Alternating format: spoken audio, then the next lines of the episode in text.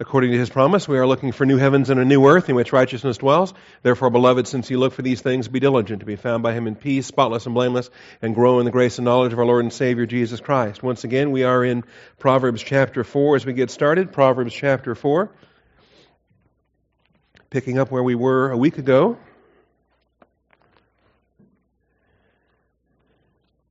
Proverbs chapter 4.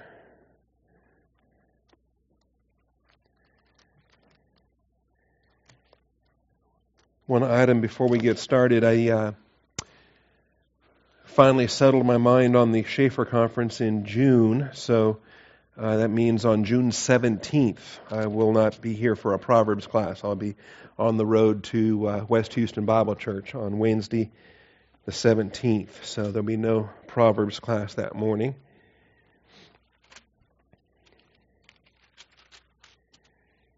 I still need to uh, kind of get a survey of people that intend to attend Chafer and who might not be attending Chafer and don't know yet who uh, I'm going to ask to cover that Wednesday night class. Might be Lewis or Dan or Bob or Radley or somebody will get to cover that Wednesday night class. Um, but so if uh, you're thinking about attending Chafer, let me know. And if you're thinking of not attending Chafer and you're interested in that Wednesday night class, let me know.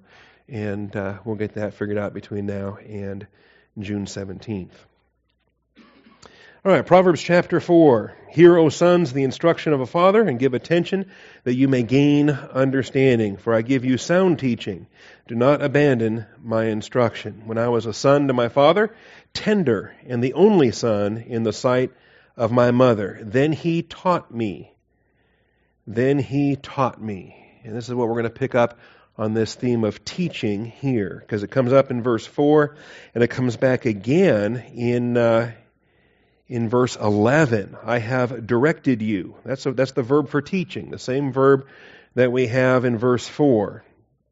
In the way of wisdom, and I have led you in upright paths. And so we got to take a look at the vocabulary in verse 11. We've got to bring it back to verse 4 and understand how this all connects together in the process of this chapter. All right, so that's a lot in front of us. Before we get started, though, let's take a moment for silent prayer and ask the Father to sanctify our thinking, to set aside distractions, to bless our time in His Word today. Shall we pray?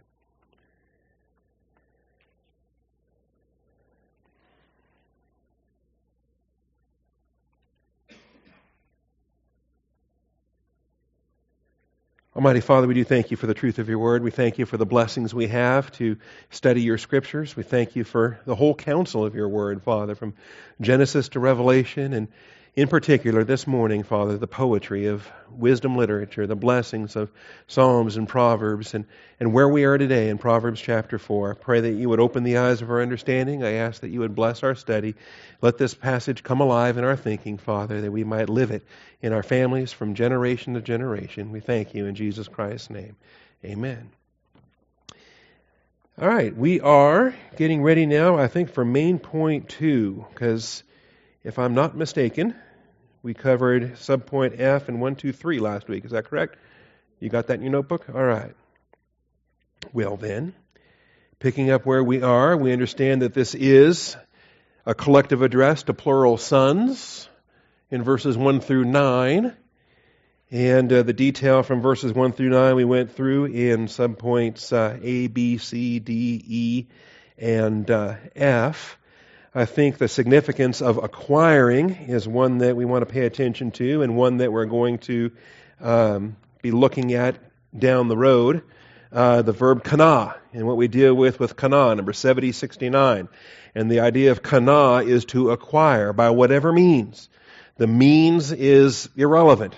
Kana means acquire, and maybe you're buying it, maybe you're stealing it, maybe you're birthing it, maybe you're building it, maybe you're creating it, maybe you just found it lying in a street somewhere. Uh, but you acquired it. It, uh, it previously was not yours, but now it is yours. You have acquired it. You have laid claim to it. You are in possession of it, ownership of it, sovereignty over it. It is yours. You are personalizing it. And this becomes huge because, particularly in the realms of doctrine that we're looking at here in this chapter, doctrine has to be taught persuasively and personally. Doctrine needs to be received persuasively and personally, whereby it becomes yours. All right? We talked about that when he taught when David was speaking here about my law. Do not forget uh, in verse five, nor turn away from the words of my mouth. And he talks about my commandments in verse four. Let your heart hold fast my words. Keep my commandments and live. My Torah. All right? When does God's Torah become my Torah? Well, when I'm persuaded by it and when I accept it personally. When I have personalized the Word of God, that it's not just external data, it's not just gnosis, it's not simply just a collection of facts, but it is the living and abiding Word of God and it is mine. He has blessed me with this truth and I personalize the Word of God. And so the idea of acquiring, acquiring, acquiring, we never stop acquiring. We never stop learning. We never reach a point in our Christian walk where we say, okay, that's enough. I've acquired enough. I know enough. All right. And now I'm, I'm retired from the, from the learning business. Never. We are never retired from the learning business in terms of the Word of God. So, uh, Stay tuned for more on that. We'll have more on the verb kana in uh, the book of Proverbs. Uh, in point F, wisdom is embraced as a son to a mother. And I just want to remind you of this. I'm not going to reteach it all, but um, there's different kinds of hugging. All right, there's different kinds of hugging, and a little boy hugging his mom is different than a grown man hugging his wife. All right, and that, and and the Bible uses this imagery, and the and the language of the of the wisdom literature uses this, and it gets kind of gets blunt. It talks about caressing and fondling and bosoms and all kinds of stuff that we want to be, you know, we want to be mature about. But but understand, there's a reason why the Bible uses the very blunt expressions that it uses, and it's because when you're talking to your child, uh, particularly your child who's no, really not a child anymore. He's on the verge of adulthood. And uh, you've got to be blunt and you've got to just spell it out and say, here's what it is, and here's what the Father designed, and here's how you can line yourself up for blessing, and here's how you can ruin the rest of your life. You can make bad choices now, they're going to do damage for years and years and years to come. And you've got to be blunt at this stage. And, and we're going to be dealing with that here in verse, uh, in, in this very chapter, actually.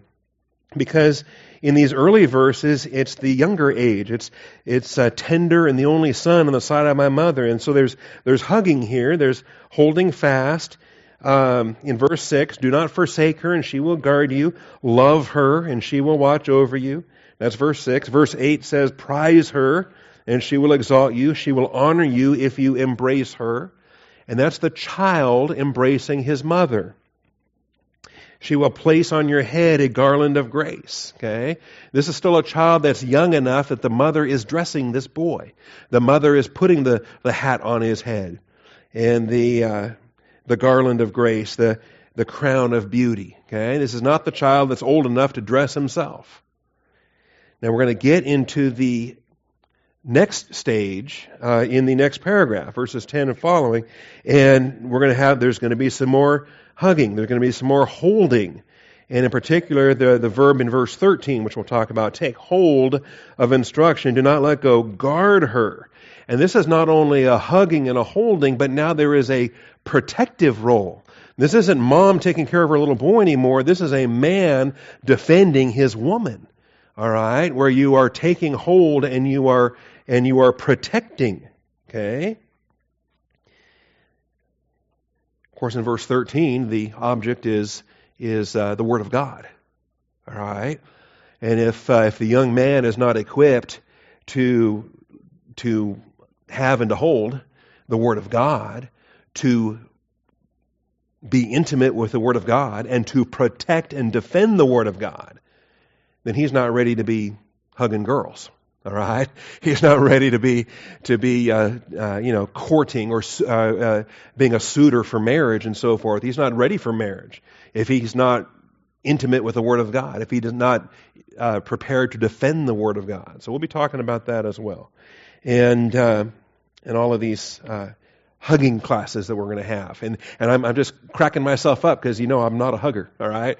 But this is what we're going to learn. We're going to learn hugging lessons in, uh, these chapters verse 4 verse 5 uh, chapter 4 chapter 5 chapter 6 chapter 7 chapter 9 there's an awful lot of hugging and fondling caressing bosoms things like that um, so we got those lessons coming up And that's how blunt and direct we've got to be with ourselves, first of all, but then with the next generation as they approach what, what I call generational accountability. Or I guess Ralph called generational accountability, and I stole that, stole that term from him. All right. We have some subpoints under this, uh, one, two, and three. I'm just going to skip through and get to the next slide, which I think is, nope, right there. Point two now. The middle portion of Proverbs 4 illustrates the point when a son enters into his own generational accountability. The middle portion, we're talking verses 10 through 19 now. The middle portion of Proverbs 4 illustrates the point when a son enters into his own generational accountability. Proverbs 4, verses 10 through 19. So let's take a look at these verses and then uh, come back to the beginning and start to detail the points of study. Let's just read through now, 10 through 19. Hear, my son, and accept my sayings. Notice it goes back to the singular again. Hear, my son, and accept my sayings. And the years of your life will be many. Your life. I have directed you in the way of wisdom. I have led you in the upright paths. When, uh, notice, kind of like, my job's over. I've done this. I have directed you in the way of wisdom. I have led you in the upright paths. All right? It's on you now. I've done my job. We'll say more on that here in a moment. Verse 12 When you walk, your steps will not be impeded. And if you run, you will not stumble. Take hold of instruction. Do not let go. Guard her, for she is your life. Do not enter the path of the wicked, and do not proceed in the way of evil men. Avoid it. Do not pass by it. Turn away from it and pass on. For they cannot sleep unless they do evil. They are robbed of sleep unless they make someone stumble. The, the way of darkness is consuming. It is absolutely thought controlling. And uh, it's the, we'll discuss that when we talk about the mental addictions that enslave the mind. Uh, verse 17 For they eat the bread of wickedness and drink the wine of violence. But the path of the righteous is like the light of the dawn that shines brighter and brighter until the full day. Or if you have the old King James, until the perfect day. And we'll discuss this. I think there's a metaphor involved. I think there's imagery in the poetry. But I also believe there's a dispensational significance. What is the perfect day? when it comes to the protocol plan of God, when it comes to the um, is it the church age? Is it the millennium? Is it the fullness of times? What are we talking about? Is it eternity future? What is the perfect day in terms of the plan of God for the maximum glory of Jesus Christ? Finally, then, verse 19 the way of the wicked is like darkness.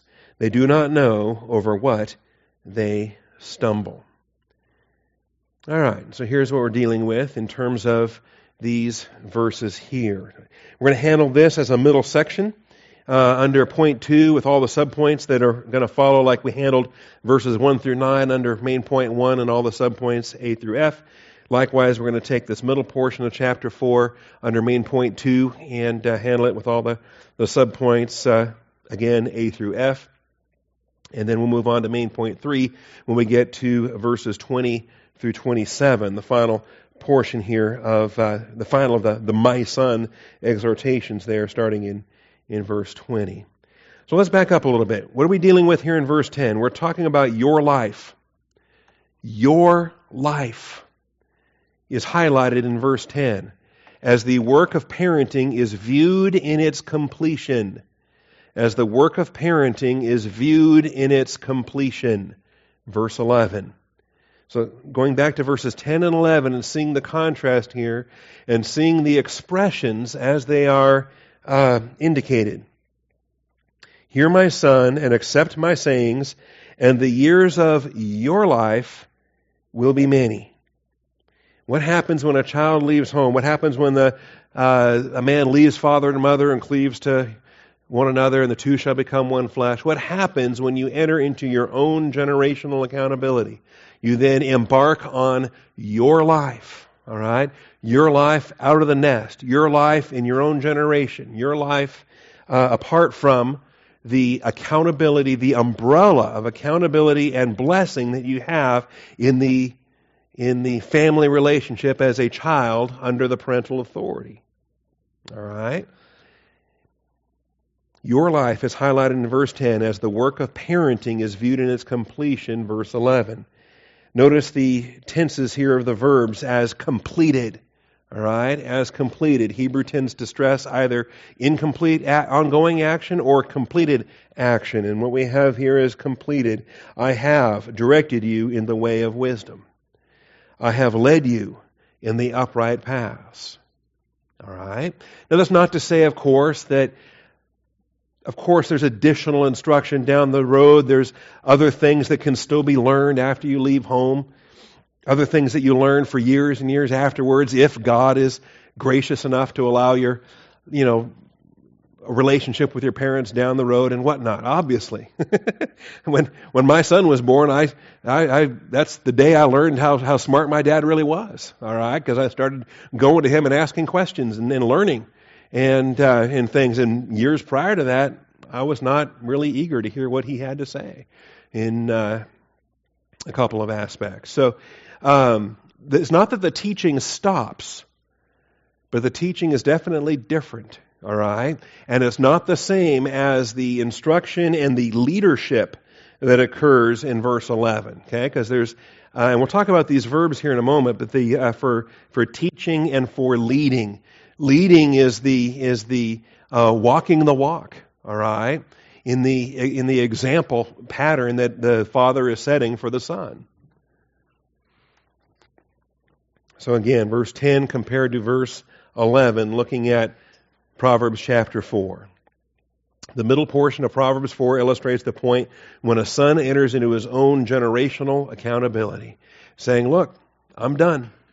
I've done this. You've seen this. You now have to live your life, and you're equipped to do so. You're absolutely equipped to do so. I have no fears at all that, that the Lord is with you because you know uh, you don't have all the answers, you, but you know where the answers are. All right? You know how to live your life. You know how to be humble before the Word of God. You know in your generation that Bible class is important. And you're, you're not going to church anymore because mom and dad are making you go to church. You're going to church now because you're a believer priest and you're a part of the body of a lampstand and you have gifts, ministries, and effects that fit within the, the, uh, the assembly of believers where God has allotted you. And you're going to operate in your own generational accountability as before the Lord. And there's total confidence that, that you are going to thrive in this, uh, in this way. So when you walk, your steps will not be impeded. Well, you talk about confidence. Here's confidence that here is a child that is equipped to stand in his own generation when you walk. And then if you run, if you run. Now, not every translation, I think, reflects the when and the if. Uh, Holman, I think, struggles, and, and there's others, New, New King James maybe. Um, but I like what it does here. The Hebrew uh, prepositions are different, all right, between the when just a, a beta prefix, a beth prefix, and an if. When you walk and if you run. And I like that. I like that because there's going to be some moments you're going to be running, okay? Either in a positive direction or in a negative direction. What happens if if dark days come and the enemies are at the gate and we're commanded to flee? Are you, are you equipped to run? Are you ready to run in those circumstances? It might be a negative running, it might be a positive running. Okay, there may be something you have to pursue after, and you're not going to catch it unless you run. Are you equipped to run? Well, David was confident towards Solomon. When you walk, your steps will not be impeded, and if you run, you will not stumble. I love the promises about not stumbling. Okay? Don't always apply them, but I love the principles about not stumbling. Okay? We'll have to address that as well. So, it's your life. right? It's my life. Yeah, it will be shortly. All right, or it's not, okay? Yes, it's your life, but whose else is it first? Because you were bought with a price and you are not your own. Okay? So, secondarily, It's your life, sure. But before you get to that point, whose life is it? Okay. Point B. Well, actually, some subpoints here. First of all, he says, I have directed you. I have directed you. And the, the term directed, I, we could just say teach or shoot. I have shot you. That's not good. Um, I have instructed you. I have taught you. I have, maybe directed is the best term. But the verb yara, of all, there's, there's different teaching verbs in Hebrew. Okay? Uh, and this maybe isn't even the most common of the teaching verbs. I think it's probably second most common of, of uh, the different choices the author could have used for teach. But what is significant about Yara is that Yara is the root underneath Torah. When you think of the, the law, you think of the Torah. Israel is under the Torah. And we ground our children under the Torah.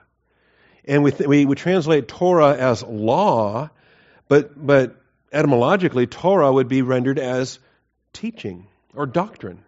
All right?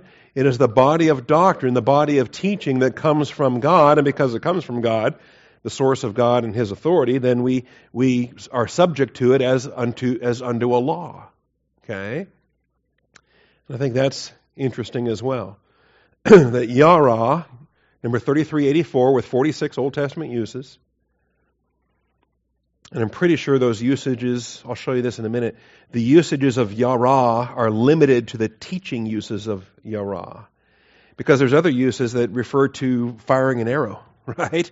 And that, that's the verb Yara. And it doesn't really, does that bother you? Doesn't, didn't bother the Hebrews any. They, it's pretty obvious in, in context. If somebody's shooting an arrow, then they're shooting an arrow. But if somebody's giving instruction, then they're teaching. Okay? And so they don't really confuse the verbs at all. But do you ever walk out of a Bible class thinking you're just a pincushion because a hundred arrows just plunged deep to the depths of your soul? I know I have. you know, that uh, I'm the target and the Lord has shot me full of arrows. Well, doctrinally speaking, instruction pierces, doesn't it? Pierces to the dividing asunder of soul and spirit. Sometimes the, the arrows from God, from His teaching, plunges to the depths of who we are. I like the fact that yara is the, is the imagery for teaching because uh, instruction should be penetrating. In any event, this is the verb that we had back in verse 4 when he taught me and said to me, Let your heart hold fast my words.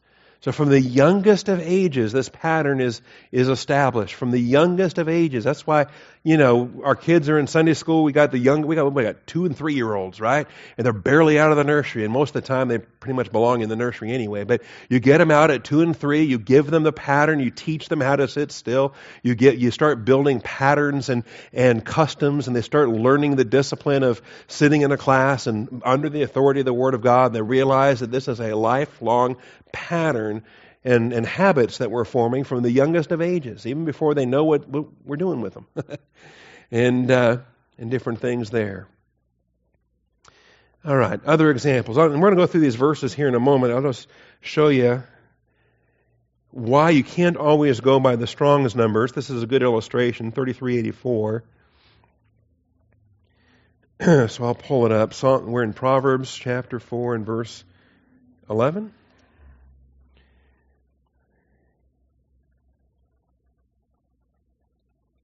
That's as big as I can make it.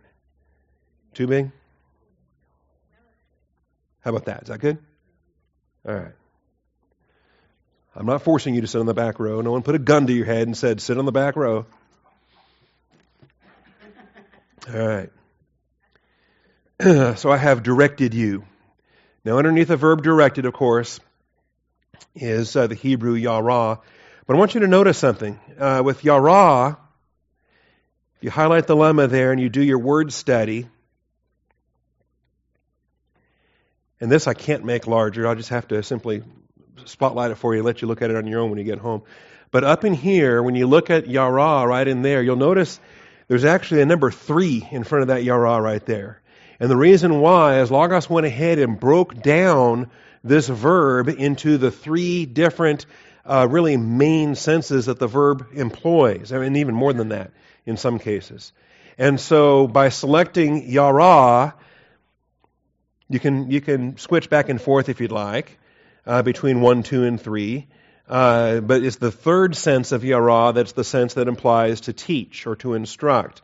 All right? The first sense is to shoot, to throw, to cast. the second sense is to water or to be watered. Okay? Widely different uses for the verb. Widely different uses for the verb. And uh, you can switch between them in your word study window, and you're going to want to switch between them in your word study window. Because the different senses that this verb employs are so radically different that you might be better off just thinking of them as different words anyway. Okay? Even though it's the same word, it's spelled the same, same letters and everything. Um, and, and this is why uh, you could be somewhat limited if all your studies are Strong's number studies because your Strong's number studies are going to give you more uses than just the uh, the 46 uses that you see there. Okay, because the 46 uses are the uses that apply just to this third sense of yara. If I switch to the uh, to the first sense, to shoot, to throw, to catch, all right, now I'm looking at 28 uses there. And it's got a separate wheel and a separate verse list and so forth. If I go to the uh, the second use to water or to be watered. All right, well, there's only three of those uses. There they are. But it's such a it's such a, a different application for the verb. It's probably better to think of it as uh, as a different verb. Okay. A generous man will be prosperous. He who waters will himself be watered. Um, Hosea 6 3, like the spring rain watering the earth. Hosea 10, uh, 12 until he comes to rain righteousness on you. That's we're not going to look at those verses. Those verses don't relate to what we're talking about today with David teaching Solomon and the application of teaching or instruction, the disciplined teaching or instruction that underlies the Torah, that underlies the law. Okay? We simply want to do this third sense which is to instruct or to teach with the 46 uses that we have there, including teach, teaches teaching, instruct, instructed instruction, taught, point or points, teacher, showed, directed. This is the only place in the whole Old Testament where yara is translated as directed in the verse we're looking at today in Proverbs 4:11. That's that's why it's just that tiny little sliver right there on the wheel, one use out of 46 where Yara is rendered as directed in the New American Standard Translation. Most of the uses it's rendered as teach. Okay? And like I say, um, you can you can play with these wheels for hours on end. You can look at these verses for hours on end, and I recommend that. I recommend just fellowshipping with the Lord in His Word, finding these verses, dwelling on the passages. As I pointed out, there's other verbs for teach, and uh, yara is the second most common under lamad. Lamad is the most common. 35 uses of lamad rendered teach, and 30 uses of yara that are translated teach. So, this is not the only verb you want to look at if you're doing a study on teaching. Now, Again, um, one last thing I'll show you, and then we'll take a look at those verses I promised you. If you're going to do a lemma search, do a lemma search.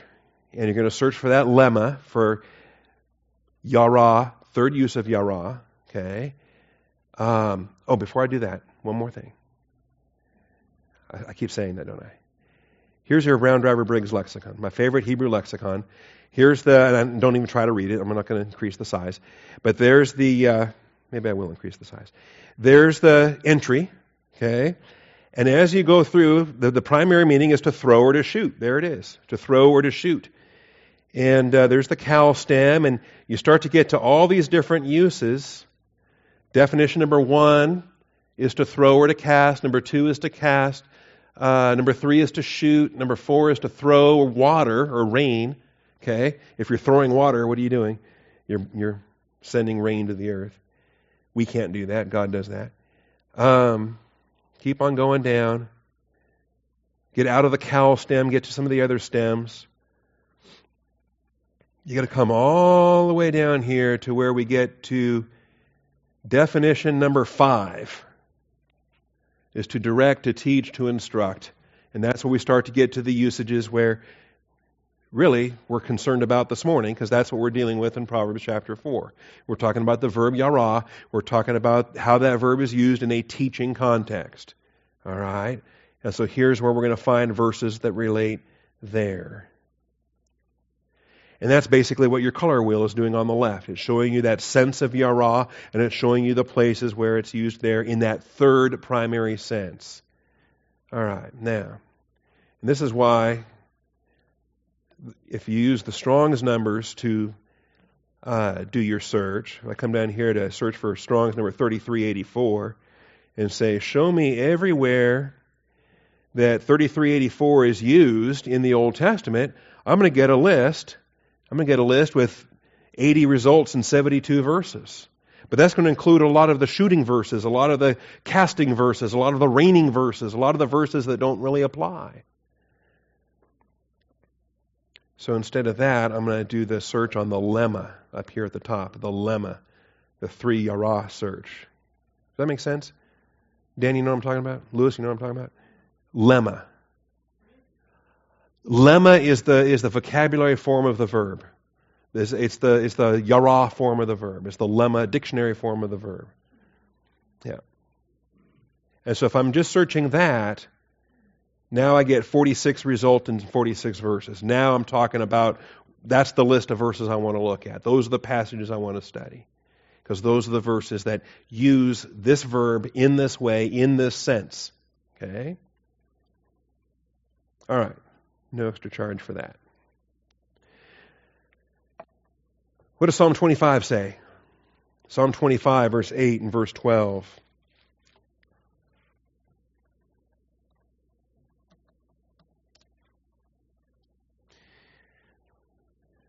Good and upright is the Lord. Therefore, he instructs sinners in the way. Do you ever wonder why God teaches? Why does God teach? You know, there is a creator, and he's a communicator, and he's a teacher. He desires for his creation to learn. He desires for his creation to, to grow into the holiness that he himself exhibits. Good and upright is the Lord. Therefore, those who are not good and upright, i.e., sinners, we need to be taught. All right? And this is all a part of his plan. We can, we can appreciate this. So therefore, he yara. He yara. He instructs teachers in the way, or sinners in the way. He leads. Notice the combination between teaching and leading. That's what we're dealing with with David and Solomon. I have directed you and I have led you, is what he says in Proverbs 4. Here again, we have teaching or instruction and we have leading. He leads the humble in justice and teaches the humble his way. All the paths of the Lord are loving kindness and truth to those who keep his covenant and his testimonies. For your name's sake, O Lord, pardon my iniquity, for it is great. Verse 12 Who is the man who fears the Lord? He, that is the Lord, will instruct him, the man who fears the Lord, in the way he should choose. So God is the one who yaras. Verse 8 and verse 12 of, of, of Psalm 25. The, the principle is there. He will yara him in the way he should choose. Notice, I love this. What is the, what is the goal of doctrine? What is the goal of, of Bible class? Is it, are we, are we just accumulating as much doctrine and residency as possible? We, I mean, that's part of it, but that's not all of it. It's not just accumulating a stockpile of, of, of, of, of data of information to where we can quantify it and, and where you know more than the next guy? Okay? Or within the capacity of what you know, knowing, you know, there's more to know, but within the capacity of what you do know, how do you make decisions? How do you choose? The fact is that God has designed us as volitional beings and God teaches us so that we can exercise our volition appropriately. So that we are, because we are free to choose. How do we choose? I like this in verse 12. The man who fears the Lord That's the man who will be instructed. Yahweh will instruct. Yahweh will yara him in the way he should choose. You know how to make decisions, right? And and is this not the definition of adult capacity? You know, the child is the one that's not doesn't have the capacity to make choices for himself. What to eat, what to wear, what to do, where to live. But the older and older that the child grows, gradually he's allowed more freedom or she is allowed more freedom how to dress, what to wear. Nope, can't wear that. um, but more and more freedom, still within boundaries. Okay? Until they leave home and, and hopefully by then they know how to make right choices. Okay? Because they're going to live with the consequences of their poor choices. The definition of adult capacity is you have had the instruction to make the right choices. All right, so that's Psalm 25, verse 8 and verse 12. This is how God instructs us. This is how David instructed Solomon. This is how we ought to be instructing our children, preparing them for the next generation. Psalm 27, 11. Psalm 27. Another Davidic psalm. The Lord is my light and my salvation. Whom shall I fear? I, don't, I was thinking Psalm 27 was Solomon's psalm for a moment there. I was wrong. All right. The Lord is my light and my salvation. Whom shall I fear? The Lord is the defense of my life. Whom shall I dread? Well, it's a good passage to make use of in adult capacity. Verse 11. Do I need to get to more of this? Let's see. Yeah there is so much conflict in this in this chapter. I hate to just grab verse 11 all by itself. Okay. So the Lord is the defense of my life. Whom shall I dread? When evildoers came upon me to devour my flesh, my adversaries and my enemies, they stumbled and fell. So when push came to shove, who's still standing? Okay. David has all the assurance that God has been his strength. God has been his defender. It's the adversaries that have stumbled. It's the enemies that have fallen. Look at that. Praise be to the Lord. David says, I'm still here. you know? Man, they hated me. They wanted to bring me down. They did everything they satanically could, but I'm still standing and they've all fallen because God's for me. What a testimony. Though a house, and keep that in mind because stumbling is a theme in Proverbs 4. And, and, and when, you, when you equip your children, they are equipped to not stumble. Okay? I'm not saying they won't ever, but they're equipped to not. Though a host encamp against me, my heart will not fear. Though war arises against me, in spite of this, I shall be confident. One thing I have asked from the Lord that I shall seek, that I may dwell in the house of the Lord all the days of my life. Behold, to behold the beauty of the Lord and to meditate in his temple. Here's David, heavenly focused. The one priority in life is that for all eternity he's going to live with his Lord. For in the day of trouble he will conceal me in his tabernacle. Notice that. The, the temporal life days, the battles here and there, the for better or for the worse, for the you know the struggles of marriage and family and everything else that happens, all of our testing in time is just testing in time. I'm looking forward to that perfect day. I'm looking forward to that day when I'm living with Jesus Christ for all eternity. I keep my eyes fixed there. Everything else here in time is momentary light afflictions. In the day of trouble, he will conceal me in his tabernacle. In the secret place of his tent, he will hide me. He will lift me up on a rock. I don't think a lot of believers know what that intimate secret place of his tent even is. And now my head will be lifted up above my enemies around me. I will offer in his tent sacrifices with shouts of joy. I will sing, yes, I will sing praises to the Lord. Hear, O Lord, when I cry with my voice. Be gracious to me and answer me. When you said, Seek my face, my heart said to you, Your face, O Lord, I shall seek. you ever think about it? When, when did God say, Seek my face? You ever wonder about that? When, how about when testing hits you out of the blue? You know, wham, oh man. That's God's way of saying, Seek my face. Your prayer life isn't what it should be. Seek my face. I Don't grumble about why do I have to do this, why me, woe is me, blah, blah, blah. That's God's way of saying, Seek my face. David responded, Okay, Lord, you said, Seek my face. I'm seeking your face. Do not hide your face from me. Do not turn your servant away in anger. You have been my help. Do not abandon me nor forsake me, O God of my salvation. You're my, the God of my positional salvation. You're going to be the God of my experiential salvation. And a day is coming, you're going to be the God of my ultimate salvation when I'm face to face with you for all eternity. For my father and my mother have forsaken me, but the Lord will take me up. You know, do you ever feel like you're abandoned, your whole family's against you? That's the context for teach me your way, O Lord. Okay, it's not in the dry, sterile, peaceful, friendly Wednesday morning Bible class of of no, this is in the fire, in the conflict, in the turmoil. Parents are against you, everyone's against you, but you're crying out to the Lord. You're in the secret hidden place of his tent. Teach me. What am I going to learn in this test? You told me to call upon you. I'm calling upon your face. Teach me. What am I going to learn? Lead me in a level path because of my foes. Teaching combined with leading. That's how the Lord does it. Teach me and lead me. All right, Lord, I don't know where this path goes, but you put me on it. so it may be the valley of the shadow of death, but I fear no evil. You're with me. Let's do this. Let's see where this let's see where this path goes.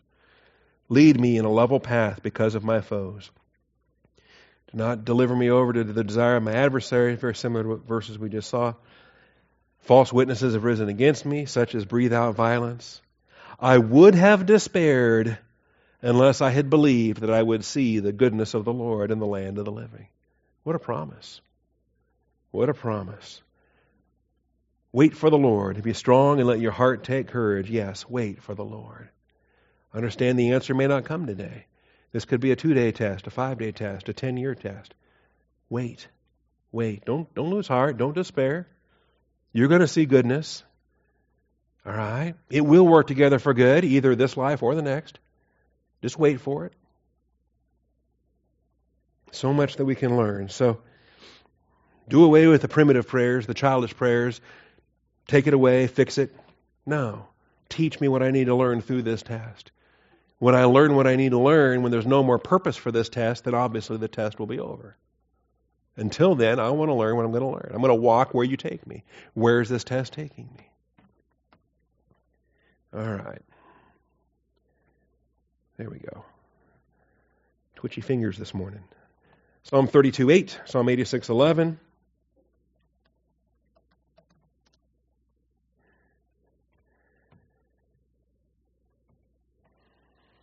Hmm.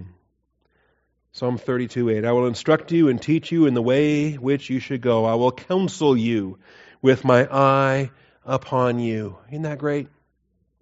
Who needs counselors? we got the Lord. You know? With my eye upon you, He's aware of what's going on. He will instruct you and teach you in the way you should go. It may not be what you want to learn, but it's the way you should go. it's where you need to be. It's what He has designed for you. Why do we have this golden corral approach to Christianity? You know, I want to pick and choose what I want to learn. I want to pick and choose the lessons I want to learn. Father, I want to I want to learn the I want to learn the, the, the prosperity test right now, Lord. The Lord says, You can't handle a prosperity test right now. You got to learn the adversity test right now. There's a whole lot of things. There's nine things you got to learn before you can get to that one, and you're not ready for any of them. See, God knows. His eye is on you. He sees better than you do. Do not be as the horse or as the mule, which have no understanding. Isn't that great? Not only does He expect you to learn, but He expects you to be an adult about it, to be thinking. You're not just an animal, you're not a dumb brute. God has no desire to treat you like a, like a horse or a mule, whose trappings include bit and bridle to hold them in check. Is, really, do you want God to treat you like that? Put a bit in your mouth and, and just have a kind of a puppet control of your life all day long? What is that? I think there's some Calvinistic sovereignty views that kind of approach that.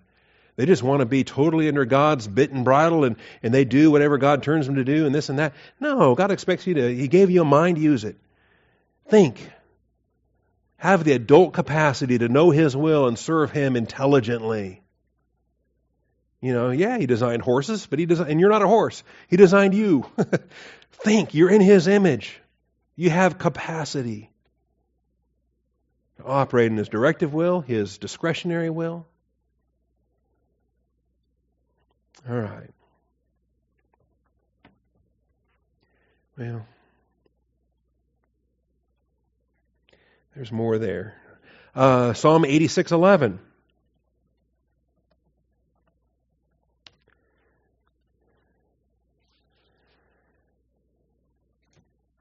Teach me your way, O Lord, and I will know a lot.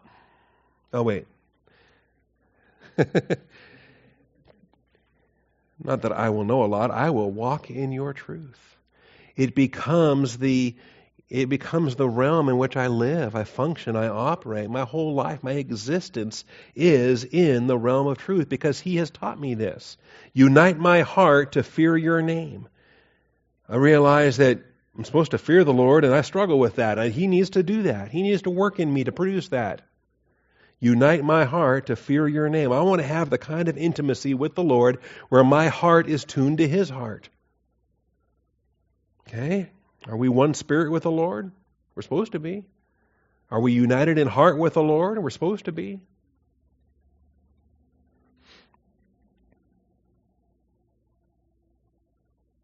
And look again, arrogant men have risen up against me. A band of violent men have sought my life. How is it that in every single one of these passages that we have teach me, it's not an academic classroom a, on a friendly Wednesday morning? All right? It's angelic conflict. It's adversaries, it's enemies, it's problems in life.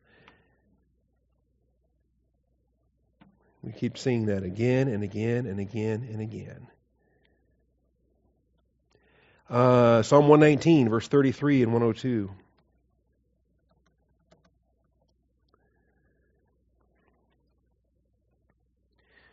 Beginning of the Hay strophe. Teach me, O Lord, the way of your statutes. I shall observe it to the end. Give me understanding that I may observe your law. So we have the Yara teaching, and then we have the Torah law in verse 34. And keep it with all my heart. Make me walk in the path of your commandments, for I delight in it. You'll notice this, this the teaching is not academic. I mean it is, but it, it affects how you live, it affects how you think, it affects how you operate. Not only do you have the teaching, you have the understanding, and you're keeping it. Incline my heart to your testimonies. That's a concept we studied under the principle of eagerness. Is our heart inclined? Is, are we on the edge of our seat waiting for the next block of instruction? Incline my heart to your testimonies and not to dishonest gain. Turn away my eyes from looking at vanity and revive me. Cause me to live. It's a causative stem for life. We want to lay hold of that which is life indeed. Okay? That's not bios life. We were talking about that earlier. It's not bios life. It's not our biological life. It's not waking up and going to work and making money and putting food on the table and, you know, unbelievers do that. We're talking about that which is life indeed. Cause me to live. Jesus Christ said, I've come that they may have life, they may have it abundantly.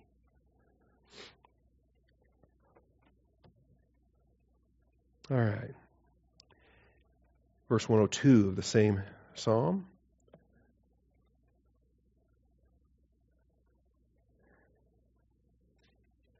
There we go.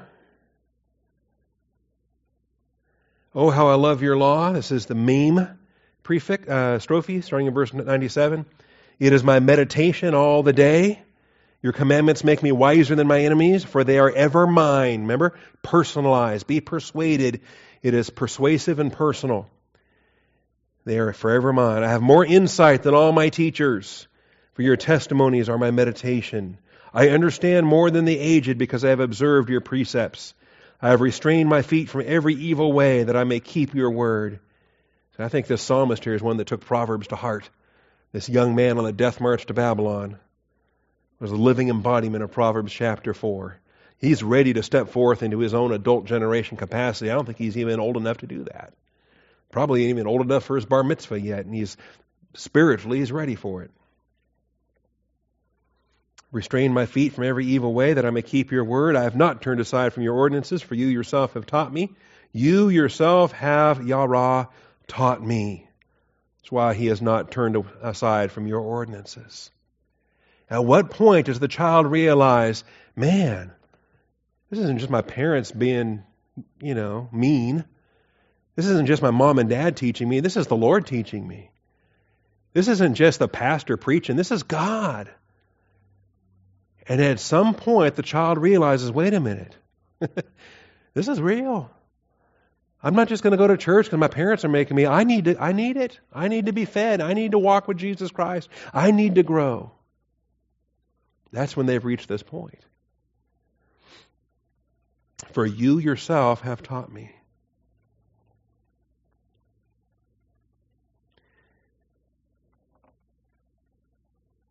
The final verse the strophe there. Um, From your precepts I get understanding, therefore I hate every false way. Do a study on what we're supposed to hate. Okay? If we love God, we'll hate what He hates. That's a love application. Finally, and as, I wanted to limit this strictly to the Psalms and Proverbs because it's kind of, I thought, most connected to what we're looking at in, uh, in uh, Proverbs 4. We're not seeing all the 46 uses of Yara, but I thought, okay, if I just limit the sample to Psalms and Proverbs, we'll do real well with it. But I couldn't leave out Isaiah 28 9. Why could I not leave out Isaiah 28 9? We were there last week. That's right. And remember, this is the, the passage that defines what we do here. To whom would he teach knowledge? To whom would he interpret the message? Those just weaned from the milk? Those just taken from the breast? Yes. yes. He would. Order on order, order on order, line on line, line on line, a little here, a little there. God has designed His Word to be taught repetitively, consistently. Drill it into the child till he knows it by heart till he can't forget it. A little here, a little there, order on order, order on order. Okay? And, the, and in Isaiah's day, they were mocking him for being so, uh, for his style of teaching or for his methodology. And he says, This is God's methodology. This is how God instructs. A little here, a little there. And does it sound like baby talk to you? Lama, lama. Does it sound like baby talk to you? Well, fine. That's how God operates. All right. I have directed you, and then secondly, I have led you. I have directed you, and I have led you. The greatest opportunity that your teaching has for impact is when you exemplify the teaching. You're not just yelling at somebody, do this, do this, don't do that, don't do that, don't do that. You're not a hypocrite that's saying one thing and doing another trying to tell your child, well, do as I say, not as I do, that will never work. That will not. Your child will see what you're doing and say, well, forget you, buddy. You know, you say don't do this, but this is what you're doing. Obviously, it's fun. I'm going to do it too. All right. It's a matter of teaching and it's a matter of setting the example. Leadership means you're, you're, you're treading the path.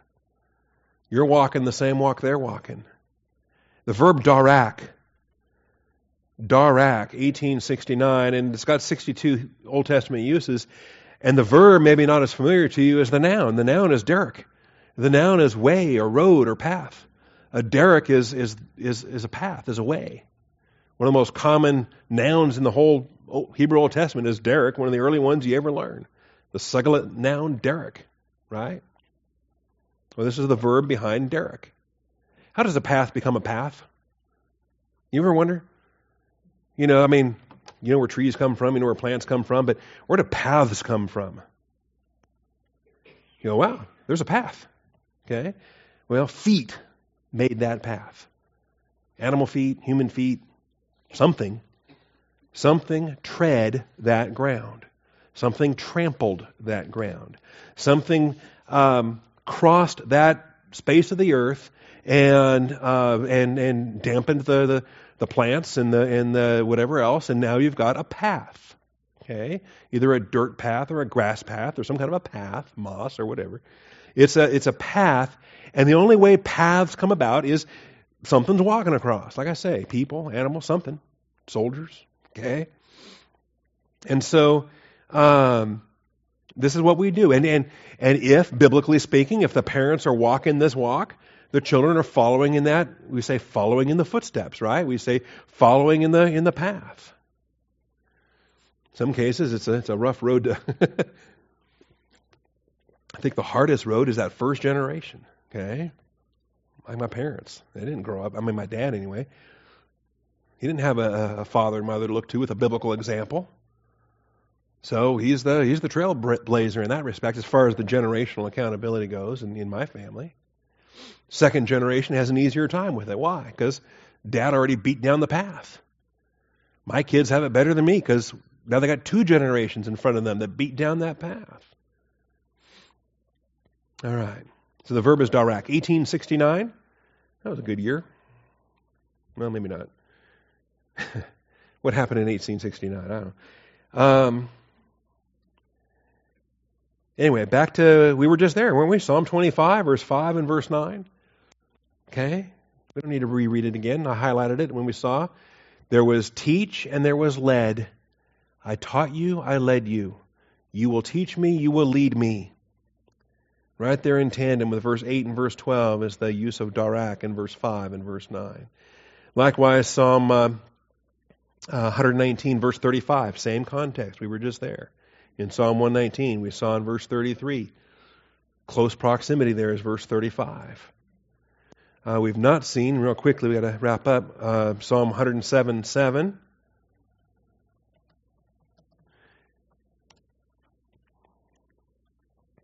Hmm.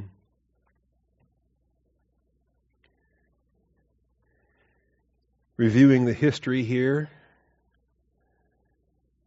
Psalm 107 Give thanks to the Lord, for he is good, his loving kindness is everlasting. Let the redeemed of the Lord say so. I mean, why did he save us? He saved us that we, he called us so we might proclaim the excellencies of him who delivered us out of darkness into light, right? Let the redeemed of the Lord say so, whom he has redeemed from the hand of the adversary and gathered from the lands, from the east and from the west, from the north and from the south. They wandered in the wilderness in a desert region, and they did not find a way to an inhabited city. They were hungry and thirsty. Their soul fainted within them. Then they cried out to the Lord in their trouble. He delivered them out of their distresses. He led them also by a straight way to go to an inhabited city. By a straight way, an upright way. I think the term there should be upright. Let them give thanks to the Lord for his loving kindness, for his wonders to the sons of men, for he has satisfied the thirsty soul, and the hungry soul he has filled with what is good. There were those who dwelt in darkness and the shadow of death. Thank God that's not us anymore. Prisoners in misery and in chains. But what a passage, this whole Psalm 107. Anyway, he led them by a straight way to go to an inhabited city. Level, that's the term. And that's what we're dealing with. We're now in the church age. We're now in our post salvation walk. Where are we headed for? We're headed for heaven. That's where we're headed for. He's leading us. Finally, then, uh, Psalm Isaiah forty two sixteen. It's easier if I put those little crosses in there to click on, but it takes about two hours to put all those little crosses in, and, and it's something I'm only going to do once in a, in a, and I just couldn't justify the use of time. But I will lead the blind by the way they do not know. In paths they do not know, I will guide them. You don't have to know where you're going. He does. Okay? I will make darkness into light before them and rugged places into plains. say, well, it's too dark. God's got a handle on that. It's too rugged. He can handle that. These are the things I will do. I will not leave them undone. What a blessing. Psalm 4, Isaiah 48, 17, last passage. Thus says the Lord, your Redeemer, the Holy One of Israel. I am the Lord your God, who teaches you to profit, who leads you in the way you should go. If only you had paid attention to my commandments. Don't blame me, I taught you. All right? Father, thank you for this day. Thank you for this study. Thank you for Proverbs 4. Thank you for the transition from one generation to the next in the expectation that uh, having been taught, having been led, uh, that this, this young man is ready to step forth in his generation. When he walks, no obstacles. When he runs, he will not stumble. Thank you, Father, for these for this pattern. Thank you, Father, for the encouragement, what you expect of us. And most of all, Father, thank you for your faithfulness from generation to generation. You are. And we thank you, Father, in Christ Jesus' name. Amen.